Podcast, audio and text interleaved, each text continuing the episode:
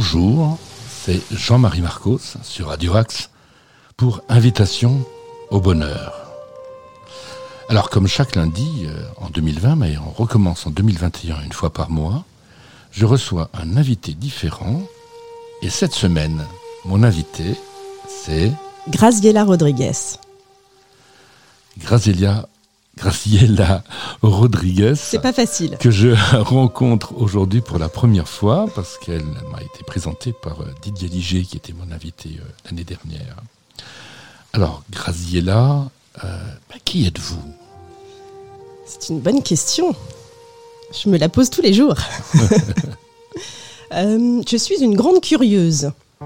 Une très grande curieuse euh, et, j'ai mis longtemps à comprendre que la curiosité n'était pas forcément un vilain défaut et pouvait être quelque chose de complètement positif.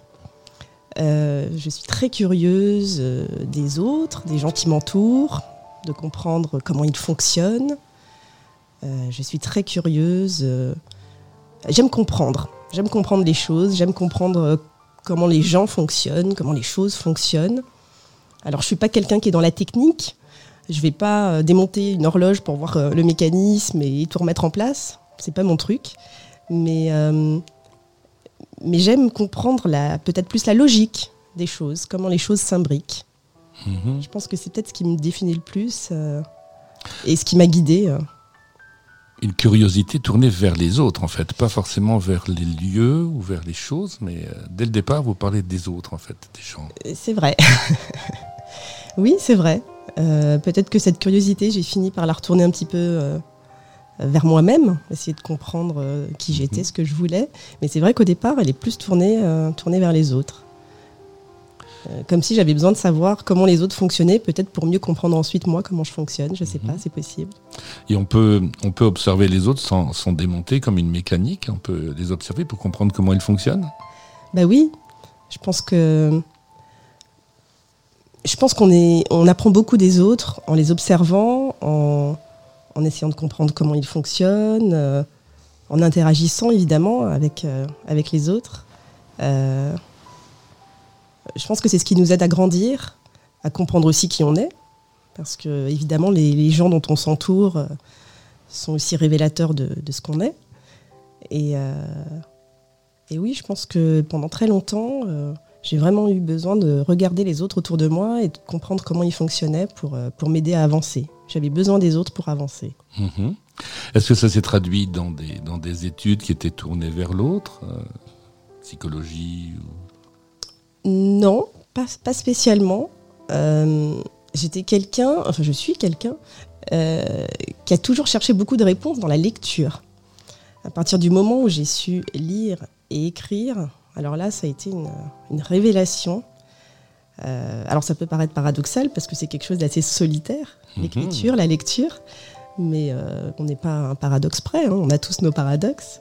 Euh, j'avais à la fois besoin des autres pour comprendre le monde et comment il fonctionne, et en même temps, quand j'avais pas de réponse à mes questions, bah, je me plongeais dans la lecture en me disant que j'allais forcément y trouver, trouver mes réponses. Mhm. Donc j'avais aussi ce côté solitaire. Hein avec mes livres. Quand je partais en vacances, je me souviens, mes, mes parents, ça les faisait enrager. Je, prenais un sac à dos que je remplissais de livres. Et ils me disaient, mais tu vas jamais lire tout ça, on, part trois semaines en vacances. Mais c'est pas grave, il fallait que je les ai avec moi. Mhm. Euh, ça me rassurait. J'avais des livres qu'on emporte comme ça avec soi. Ouais, c'est toujours le cas. Et euh, est-ce que ça s'est traduit ensuite dans des activités professionnelles aussi, ce regard vers l'autre, cet intérêt de l'autre? Oui, d'une certaine manière, parce que j'ai été journaliste pendant très longtemps. Euh, et, ce qui m'a donné envie de faire ce métier au départ, c'était que j'avais envie de donner la parole à ceux qui ne l'avaient pas. C'est vraiment la chose qui m'a toujours animée. Euh, par exemple, le journalisme politique, c'est quelque chose qui m'a jamais intéressé. Les politiques, ils savent parler, ils ont la parole tout le temps, facilement. C'est pas ça que je voulais. Moi, ce que j'avais envie de faire, c'était, euh, oui, vraiment de, tendre mon micro, de donner la parole à, des gens qui n'avaient pas forcément l'occasion de parler et qui pourtant avaient des choses à dire, euh, avaient un regard sur la société, sur les événements. Et, et je voyais pas pourquoi leur parole ne serait pas plus importante ou aussi importante euh, que quelqu'un qui, est un petit peu en, haut de l'affiche, une célébrité ou, une personnalité politique. Mmh. moi, ça me fait référence à, deux choses. D'abord, à Khadija Toufi, qui est une, étudiante que j'avais l'année dernière et qui se lance dans le journalisme, dans, vraiment, elle est toute, toute, jeune journaliste, et qui a aussi cette conviction de donner la parole aux sans-voix, dit-elle. Mm. Euh, voilà, donc ça c'est. Bah, je lui je vous souhaite bonne chance parce que c'est, je pense que c'est un beau moteur de vouloir euh, donner la parole à, à ceux qu'on n'entend pas assez. Et elle a, elle a, commencé ici avec la radio. Alors la radio, c'est une façon aussi de, on, ne voit pas les gens et pourtant on leur parle. Oui, mais la voix, elle ne trahit pas. La voix, elle ne ment pas. Euh, pour moi, la radio, c'est le média le, plus puissant, le plus intime, parce que l'image, quelque part, elle, elle parasite un peu les choses. L'image, elle prend toute la place. À partir du moment où il y a l'image, ben, je dis pas qu'on s'intéresse un peu moins au fond, mais le fond vient en second plan quelque part. L'image, elle, saute aux yeux, on va tout de suite se focaliser sur euh, l'attitude de la personne, ses gestes, sa façon d'être habillée, enfin plein de détails comme ça. Alors que quand on fait de la radio, j'allais dire, c'est comme un, aveugle dont tous les autres sens sont développés. Ben, en radio, c'est la même chose. On n'a pas l'image, donc on se concentre vraiment sur la voix. Et, la voix, elle dit beaucoup de choses quand on sait bien l'écouter. Et aujourd'hui, Graziella, vous êtes euh, à Radio Axe, dans le studio de Radio Axe. Merci de l'invitation. Est-ce que c'est du bonheur? Ah oui, oui, oui, un grand bonheur. La radio, c'est le, le premier média dans lequel j'ai commencé. Euh, j'ai fait spécialité radio en école de journalisme. Et puis après, j'ai travaillé un petit peu dans des quelques locales de France Bleu, du réseau France Bleu. Et puis ensuite, euh, à BFM Radio, la radio de l'écho à l'époque. Donc, euh, donc oui, c'est un, un, vrai plaisir, un vrai bonheur d'être derrière un micro. Et j'avais jamais été de ce côté-là, c'est assez surprenant. Ah oui, hein, ça change. Et aujourd'hui, à quoi ressemble votre bonheur aujourd'hui? Hum, je pense qu'aujourd'hui, mon bonheur, euh, c'est d'être dans le présent. Il euh, y a un proverbe arabe que j'adore qui dit Le passé a fui, ce que tu espères est absent, mais le présent est à toi. En gros, c'est l'équivalent du, carpe diem, hein, profite du, jour présent. Et c'est quelque chose que j'ai beaucoup entendu plus jeune sans percevoir ce que ça voulait vraiment dire. Et puis, euh, il y a eu un moment de ma vie où je me suis, où j'ai compris que, c'était ça finalement le bonheur. C'était, c'est pas renier son passé, c'est pas avoir des projets d'avenir, mais c'est profiter de, chaque petit moment euh, de la vie au présent. Donc, euh, comment ça se traduit? Eh ben, j'ai plein de micro bonheurs tout au long de ma journée. Ça peut être un rayon de soleil entre, entre deux averses. En ce moment, ça parle. Mhm.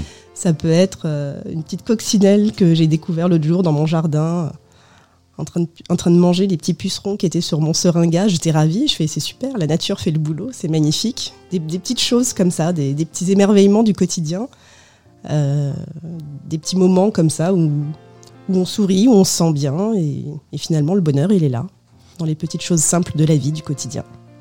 Alors on s'en est pas parlé auparavant, mais j'ai choisi aussi un, petit conte de sagesse, mais qui parle exactement de cela. Donc euh, je pense que... Bien vu.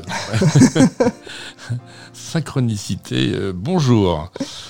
Euh, et donc ce, bonheur aujourd'hui, il est, il est, il est celui-ci. Donc vous, vous, parliez aussi de, de l'enfance. Est-ce qu'il a évolué? Est-ce que votre notion du bonheur, elle a évolué avec le temps justement? Oui, bien sûr. Bah, pour revenir un petit peu à ce que je disais en introduction par rapport aux, autres, au, regard des autres aussi, je pense que j'ai longtemps cru que le bonheur, il viendrait de, de l'autre, il viendrait de quelqu'un, quelqu'un qui m'apporterait le bonheur, qui m'aiderait à me sentir euh, entière, heureuse. Et, bah, avec l'expérience, j'ai appris que non, le bonheur, euh, il viendrait avant tout de moi. Si, j'avais décidé euh, de lui ouvrir les bras, si j'avais décidé de, de le voir quand il se présente. Je pense qu'il y a un petit peu de ça aussi. Mhm. Et est-ce qu'il y, est y, a un déclic dans la vie? Est-ce qu'il y a un moment où on se dit, ça y est, j'ai compris, en fait, euh, j'arrête de, de, me projeter dans une attente de, de, l'autre, des autres, d'un environnement, d'un métier, etc. Et, et finalement, je, vais m'intéresser à ce qu'il y a de plus précieux en moi, c'est-à-dire ma capacité, moi, à être heureuse. Oui, complètement. J'ai eu deux tournants majeurs dans ma vie, euh, un premier dans ma vie personnelle et, un deuxième dans ma vie professionnelle, qui ont été deux prises de conscience, deux formes de renaissance presque, où j'ai pris conscience en effet que bah, que ce que j'avais fait jusqu'ici, c'était vouloir faire plaisir aux autres et que je m'étais pas interrogée sur ce que je voulais moi profondément. Et à chaque fois, ça a été un peu des épreuves, des moments difficiles, Mhm. mais en même temps, ça a été l'occasion d'une redécouverte et d'une renaissance et d'un nouveau départ. Donc, euh, on peut avoir plusieurs vies alors. Complètement. Oui. J'en ai déjà eu trois.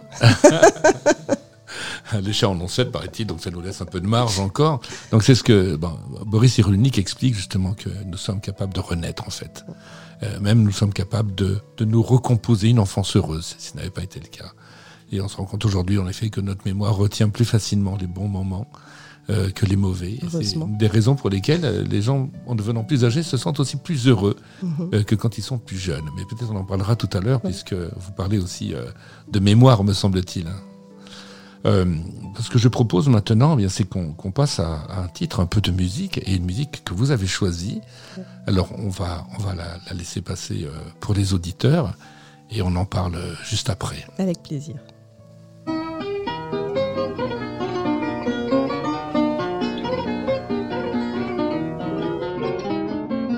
Casa portuguesa fica bem, pão e vinho sobre a mesa. E se à porta humildemente bate alguém, senta-se à mesa com a gente. Fica bem esta franqueza, fica bem, que o povo nunca desmente. Uma alegria da pobreza está nesta grande riqueza de dar e ficar contente quatro paredes caiadas, um cheirinho alegre, um cacho de uvas doiradas, duas rosas num jardim, um São José de azulejos, mais o sol da primavera, uma promessa de beijos dois braços à minha espera.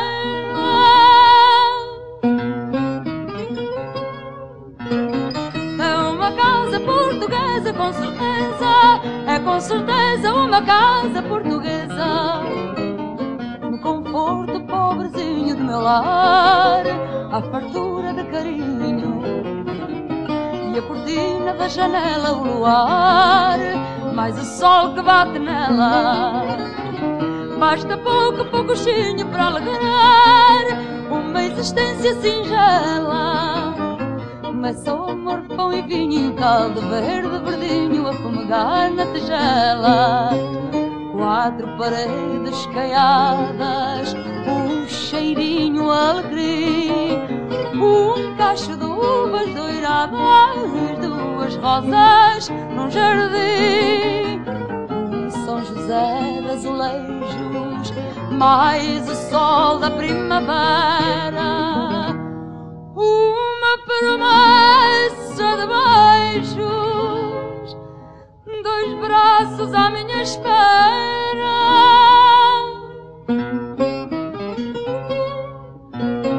É uma casa portuguesa, com certeza. É com certeza uma casa portuguesa. É uma casa portuguesa, com certeza. É com certeza uma casa portuguesa. Amalia Rodriguez, Uma Casa Portuguesa.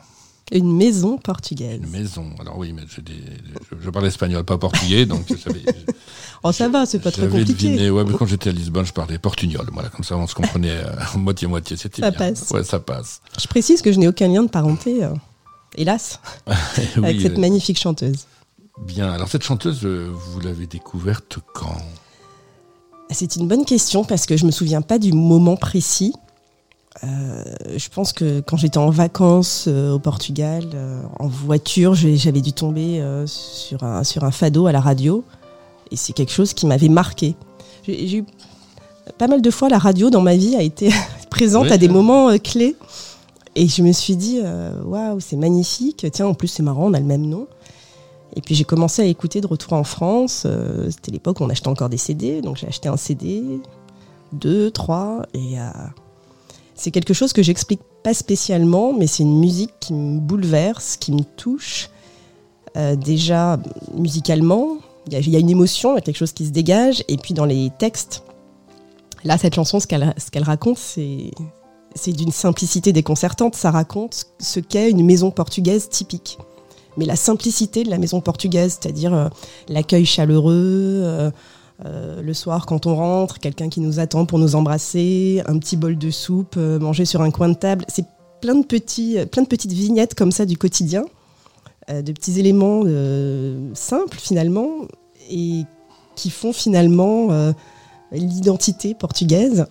Et je suis d'origine portugaise, oui, je ne l'ai pas précisé. Euh, je suis née en France de, de deux parents portugais, venus en France dans les années 70. Et euh, je sais pas, je pense qu'il y a quelque chose qui, me- qui me rattache à mon histoire, à mes racines, et, et que je n'explique pas forcément. Ça me prend aux tripes, mais, mais c'est une musique qui me, qui me touche profondément. Il y a une alchimie incompréhensible, mais il y a une fréquence. C'est comme si on, on vibrait plus facilement à certaines fréquences qu'à d'autres. Oui, c'est exactement ça. Et là, finalement, il y a un triptyque. Il y a, la musique, il y a cette euh, orchestration euh, relativement simple, hein, parce que c'est Mhm. vraiment de, de la guitare, de la basse, euh, très peu de percussion, en Oui, fait, oui. euh, qui est vraiment le soutien de la voix. Il y a la voix, quand même. Bah, la voix, elle a une émotion, euh, et puis une justesse. un- C'est difficile d'expliquer. Je- C'est en effet le mélange de, des trois, de la voix, du texte et de cette musique, euh, à la fois simple et, et tellement sophistiquée, j'ai envie de dire. Faussement simple, oui. Ouais. Mais alors nous qui ne, partons, qui ne parlons pas portugais, qui ne comprenons pas les paroles, on, on- on s'attache surtout en fait à la musique et à la voix. En fait. Mhm. Et euh, les paroles restent un mystère. Euh, et euh, donc euh, dans, dans le fado, les, les- les paroles sont aussi très importantes, c'est-à-dire que ce ne sont pas des supports simplement la voix, c'est pas des chansonnettes, c'est ça parle de choses puissantes, de Ah choses oui. importantes. Ouais. Ouais, oui, bien sûr. Bah, là, justement, c'est ça que je trouve très fort dans ce texte, c'est que sous couvert de parler de choses presque triviales du quotidien, euh, je sais plus, la couleur des volets, le petit bol de soupe, des petites choses très banales, au final, elle parle de quelque chose de très profond qui est euh, son identité et, et sans doute aussi son histoire familiale, personnelle, ses souvenirs peut-être d'enfance. Donc au final, euh, c'est pas anecdotique finalement. C'est des choses euh, finalement très fortes euh, qui donnent un petit peu à, à connaître un peu le- le- son histoire, son passé, son vécu. Je pense que c'est ça qui me touche. J'ai toujours écouté énormément de musique toute petite. Et alors vous voyez dans ma logique de j'aime comprendre, Mhm. euh, il fallait toujours que je comprenne le texte. C'est-à-dire que même petite, quand j'ai commencé à écouter des trucs en anglais et que je parlais pas un mot d'anglais, ben, j'avais mon petit dictionnaire et je traduisais mes chansons préférées parce qu'il fallait que je comprenne ce qui était dit dans la chanson. C'est quelque chose, je, je, je ne sais pas pourquoi, j'avais besoin de ça. Donc je passais des heures enfermée dans ma chambre à, à traduire les textes des chansons pour savoir de quoi ça parlait et pour, les- pour les chanter en connaissant tout- toutes les paroles bien. quoi. J'adorais Ben, ça. com- comprendre, c'est prendre avec soi, donc c'est s'approprier complètement. Enfin, Mhm. Il nous est tous arrivé de d'adorer une chanson, puis de découvrir que dans les paroles, en fin de compte, c'était vraiment très creux ou très nul, et puis du, du coup Oui. de perdre un peu le lien avec cette chanson. Ben, Euh, je donc- pense que j'avais besoin de relier justement peut-être l'émotion, la curiosité que suscitait la musique, la voix, d'associer ça avec le texte, de vérifier qu'avec le texte, ça, ça collait bien, qu'il y avait bien, comme vous disiez, le- cette alchimie, euh, ce triptyque qui, qui expliquait pourquoi cette chanson me touchait Besoin de comprendre et besoin d'harmonie aussi, Ah oui, énormément. L'harmonie, Mhm. c'est un mot très important dans ma vie. et pas uniquement euh, musical. On a bien compris. Euh, dans, dans ce que vous avez dit sur, le, sur la chanson, sur le texte, sur cette explication à la fois de choses très simples et très profondes, ça, ben, ça fait écho à ce que vous disiez tout à l'heure sur ces petits bonheurs de la journée, ces choses toutes simples. Est-ce que le bonheur, c'est une accumulation de petits bonheurs ou est-ce que c'est aussi quelque chose de plus vaste, de plus grand? Bah, je pense que c'est les deux. Je pense que c'est cette accumulation de, petits moments de bonheur, de petites parenthèses de bonheur au quotidien qui nous mènent finalement vers, vers ce qu'est le bonheur avec un grand B, j'ai en- j'ai envie de dire, qui est, qui est un petit peu un- une plénitude. Ou... Je pense que le bonheur, ça rejoint aussi ce que je vous disais tout à l'heure sur le côté être dans le moment présent. C'est aussi être, euh, être aligné, être en phase avec euh, qui on est dans le moment présent. Mhm, En tout cas, moi, c'est comme ça que, que j'ai découvert que c'est ce qui me rendait heureuse finalement. mhm. C'est ce qu'on appelle la congruence. Je ne sais pas. Bah, être, être congruent, c'est justement être aligné. C'est euh, chaque fois que c'est possible au quotidien, et surtout en en prenant conscience, d'être capable d'aligner ses valeurs avec ses pensées, avec ses paroles et avec ses actes. Eh bien, vous me l'apprenez. Je suis ravie d'apprendre un nouveau mot. C'est exactement ça. Et je pense que la difficulté, c'est que c'est une quête permanente. Parce que il y a toujours un, un des facteurs qui se dérègle ou des petits, des petits, des petits éléments perturbateurs qui viennent. euh, Les variations de la vie, tout simplement. Exactement. hein, Qui, qui fait que des Exactement. convictions d'un jour ne sont pas celles du, du lendemain. Mais, mais quand on arrive en effet à être complètement aligné euh, dans tout ça, je pense que c'est dans ces moments-là qu'on qu'on sent que ben, on est dans le, dans le bonheur pur. Ça peut être des choses très simples, hein, mais, euh, mais pour moi, c'est ça, que ça que ça représente. Aujourd'hui, euh, vous, êtes fondatrice de Mémoire Vive. Est-ce que ça aussi, c'est du bonheur? Complètement. Complètement. Euh, ça aussi, ça a été une forme de renaissance. Euh, alors, je suis obligée de vous raconter rapidement un petit peu mon parcours. Alors, j'ai été journaliste pendant une quinzaine d'années, un peu plus, à la radio, à la télévision. Euh, métier qui me passionnait. Je voulais être journaliste depuis le lycée, donc euh, j'avais aucun doute sur le fait que j'étais dans un métier qui m'avait fait rêver et j'étais heureuse d'être là. Euh, sauf qu'au fur et à mesure des années, bah, je me suis un peu éloignée de mon objectif initial, qui était ce que je vous disais tout à l'heure. J'avais envie de donner la parole aux, gens qui ne l'ont pas. J'avais envie de témoigner de, de mon monde, de ma société, de, de ce qu'était la vie au quotidien. Et, et au fur et à mesure de, de- de mon évolution professionnelle, je me suis écartée de ça, sans me rendre compte que ça me faisait pas forcément du bien. Donc à un moment, je me suis dit, bon, qu'est-ce que je fais? Est-ce que je continue dans cette direction? Mais je sentais que ça, ne me correspondait pas, en fait. J'étais pas à la bonne place, j'étais pas alignée.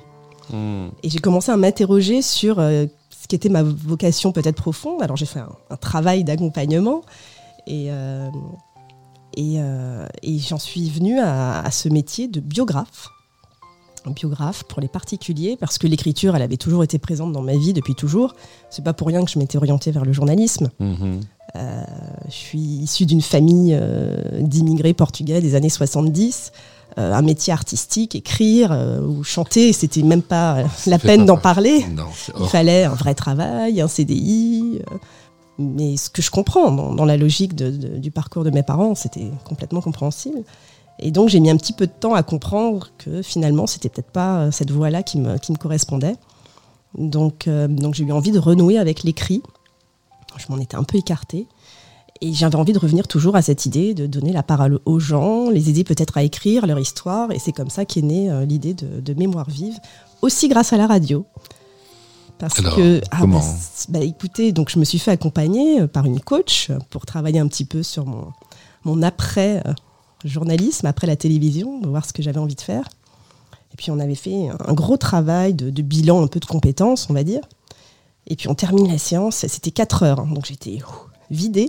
Puis je monte dans ma voiture, je mets la radio, et je tombe sur une chronique, une chronique euh, qui parle de, de- des métiers euh, un peu, un peu nouveaux, un peu différents, et je tombe sur quelqu'un qui est biographe et qui explique euh, son métier. Et là, je me dis, oh, c'est dingue, elle est en train de dire, la chronique, la personne qui s'exprimait était en train de dire tout ce que je venais de dire pendant mes 4 heures de bilan. J'en ai eu la chair de poule dans la voiture, je fais, c'est incroyable quand même, on, dirait qu'elle a entendu ce que je viens de dire, elle, reprend les mêmes formules, donner la parole aux gens, écrire, euh, faire passer la mémoire, les histoires, enfin ça m'a troublée. Et puis je suis partie en vacances, c'était l'été, je, je suis passée à autre chose.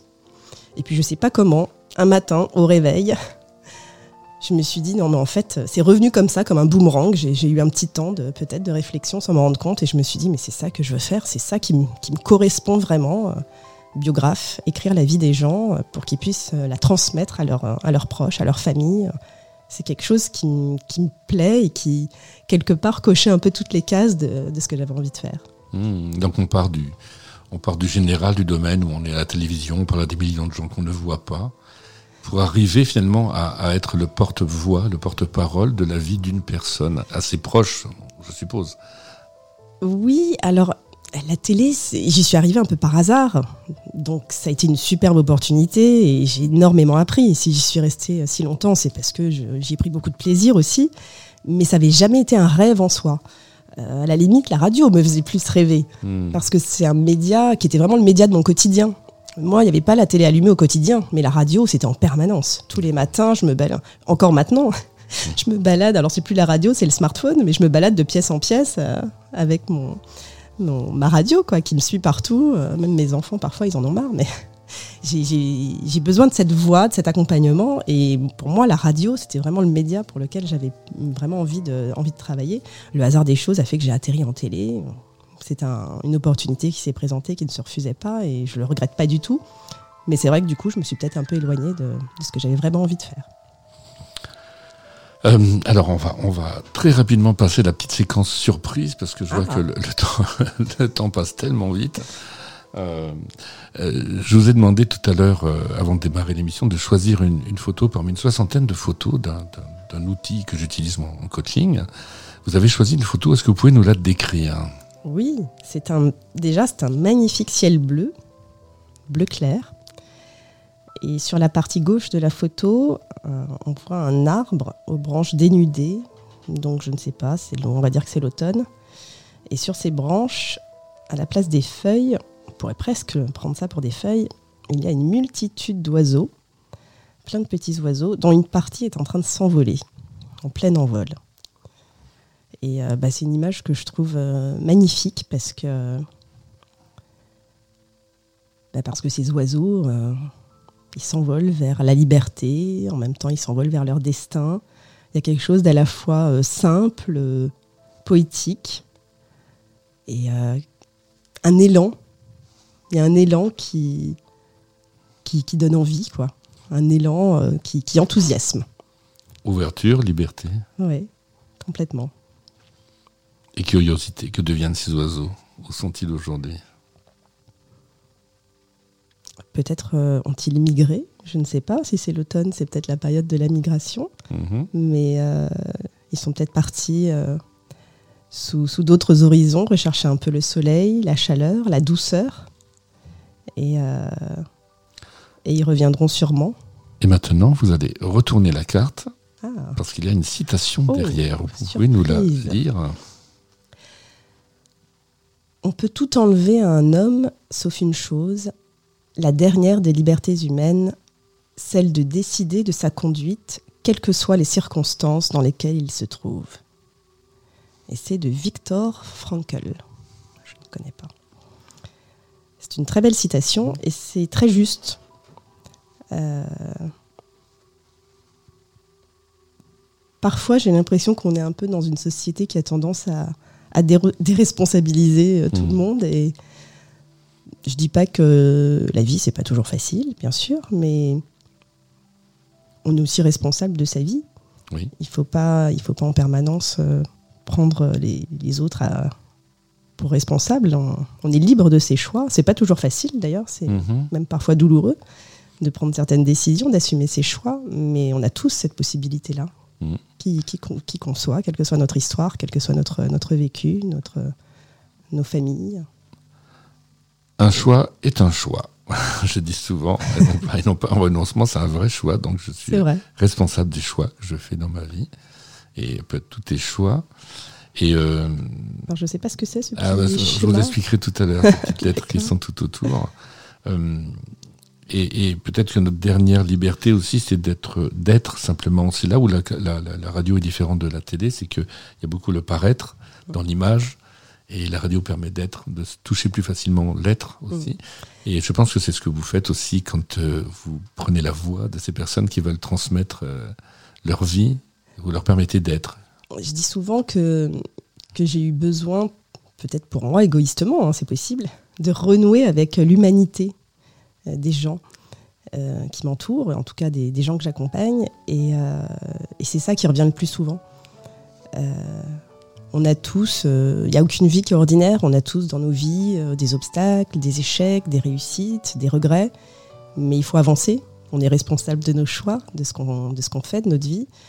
Et, euh, moi, ce que, j'aime euh, quand les gens me confient leur histoire, c'est de, retrouver dans leurs histoires justement cette, humanité-là, euh, profonde, intime, euh, parce que c'est ce qui fait, selon moi, euh, la beauté et l'unicité de l'être. Merci, Graziella. Merci à vous. On va passer maintenant dans la phase euh, du conte.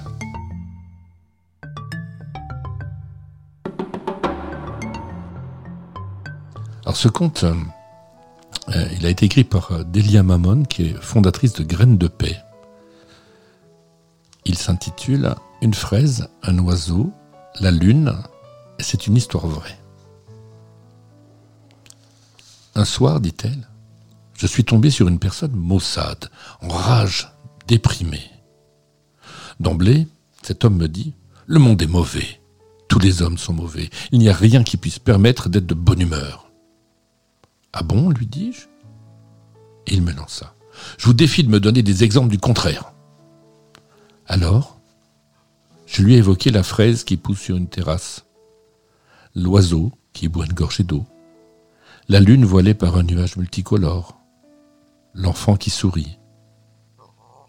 Ah, me dit-il, vous avez raison. Mais l'homme dans tout ça, tout ce que vous évoquez le fait de Dieu, pas de l'homme. C'est l'homme qui a les yeux pour voir la beauté du monde et s'en inspirer, lui répondis-je. Et c'est parce que le monde a ses côtés sombres que nous devons porter nos yeux sur chaque étincelle de beauté qu'apporte la nature. Nous échangions encore un peu, puis l'homme se mit à sourire et me dit Avec ces mots évocateurs, vous avez réussi à m'apaiser. Merci, car j'aurais jamais pensé que c'était possible tellement j'étais hors de moi. Puis nous partîmes, chacun de notre côté. Eh bien, c'est avec cette histoire vraie que nous allons clore l'émission. Donc, c'était Jean-Marie Marcos avec euh, Graziella Rodriguez pour Invitation au bonheur. Donc, euh, je vais de nouveau partager un titre euh, que Graziella a choisi, non pas de ma propre playlist du bonheur, mais auparavant, eh bien, je vous donne rendez-vous lundi prochain à 19h pour l'émission habituelle, donc Le Bonheur en question, sur Radio Axe. Et d'ici là, ensemble, soyez heureux. Merci pour l'invitation. Merci.